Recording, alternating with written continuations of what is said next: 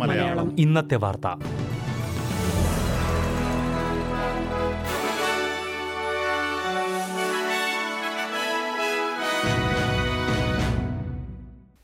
നമസ്കാരം. S B S Malayalam ഇന്നത്തെ വാർത്തയിലേക്ക് സ്വാഗതം. ഇന്ന് രണ്ടായിരത്തി ഇരുപത് നവംബർ ഒൻപത്. തിങ്കളാഴ്ച വാർത്ത വായിക്കുന്നത് ഡെലിസ് പോൾ. ഓക്സ്ഫോർഡ് യൂണിവേഴ്സിറ്റിയുടെ കൊറോണ വൈറസ് വാക്സിൻ ഉത്പാദനം ഒരു വിക്ടോറിയൻ കമ്പനിയിൽ ഇന്ന് ആരംഭിച്ചു. വാക്സിന് അനുമതി ലഭിക്കുന്നതിന് മുൻപ് തന്നെ ഇതിന്റെ ഉത്പാദനം തുടങ്ങിയതായാണ് റിപ്പോർട്ട്.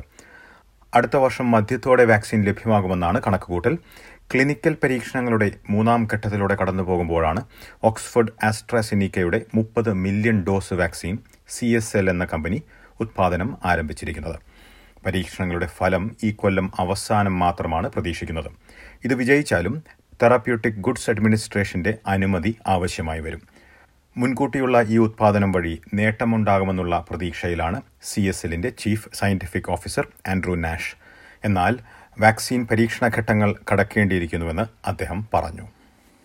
വിക്ടോറിയയിൽ തുടർച്ചയായി പത്താം ദിവസം പുതിയ കോവിഡ് കേസുകളും മരണങ്ങളും രേഖപ്പെടുത്തിയിട്ടില്ല.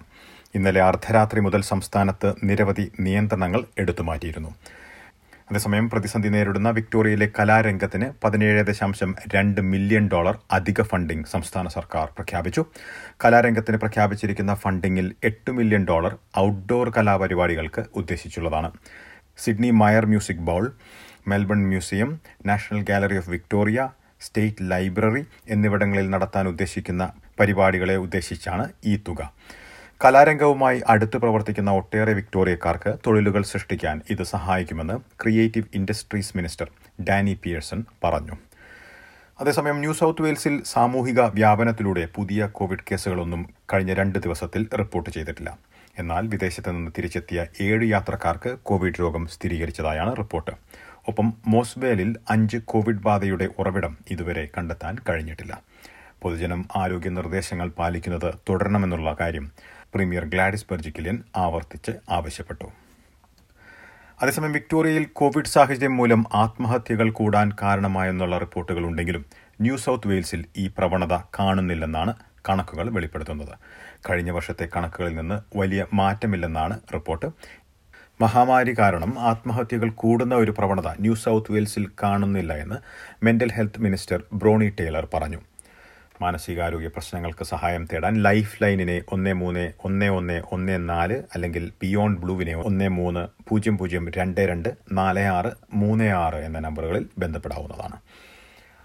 റൂബർട്ട് മെർഡോക്കിന്റെ മാധ്യമ സാമ്രാജ്യവുമായി ബന്ധപ്പെട്ട് ഒരു റോയൽ കമ്മീഷൻ വേണമെന്ന് ആവശ്യപ്പെട്ട് ഫെഡറൽ പാർലമെന്റിലേക്ക് നിവേദനം സമർപ്പിച്ചു. റെക്കോർഡ് എണ്ണം ആളുകളാണ് റോയൽ കമ്മീഷൻ ആവശ്യപ്പെട്ടിരിക്കുന്നത്.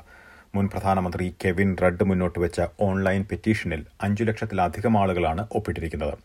മുൻ പ്രധാനമന്ത്രി മാൽക്കം ടേൺബിളും നിവേദനത്തെ പിന്തുണച്ച് പരസ്യമായി രംഗത്തുണ്ട്.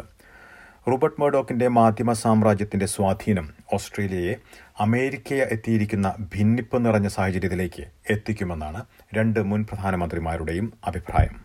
വിശ്വാസ്യയോഗ്യവും സ്വതന്ത്രവും സുതാര്യവുമായ മാധ്യമ പ്രവർത്തനം ജനാധിപത്യത്തിന് ആവശ്യമാണെന്ന് Labor M P Andrew Leigh നിവേദനം സമർപ്പിക്കുന്നതിനൊപ്പം പറഞ്ഞു.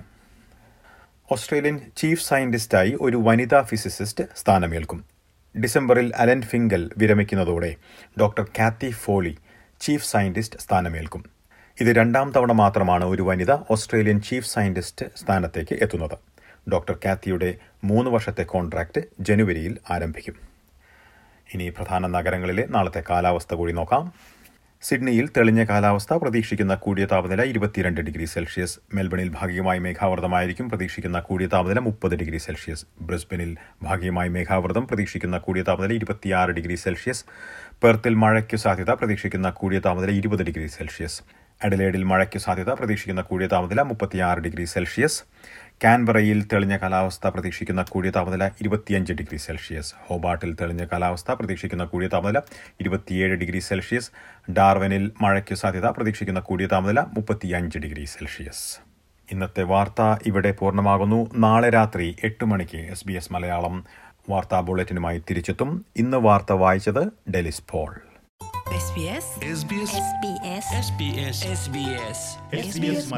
ഇന്നത്തെ വാർത്ത.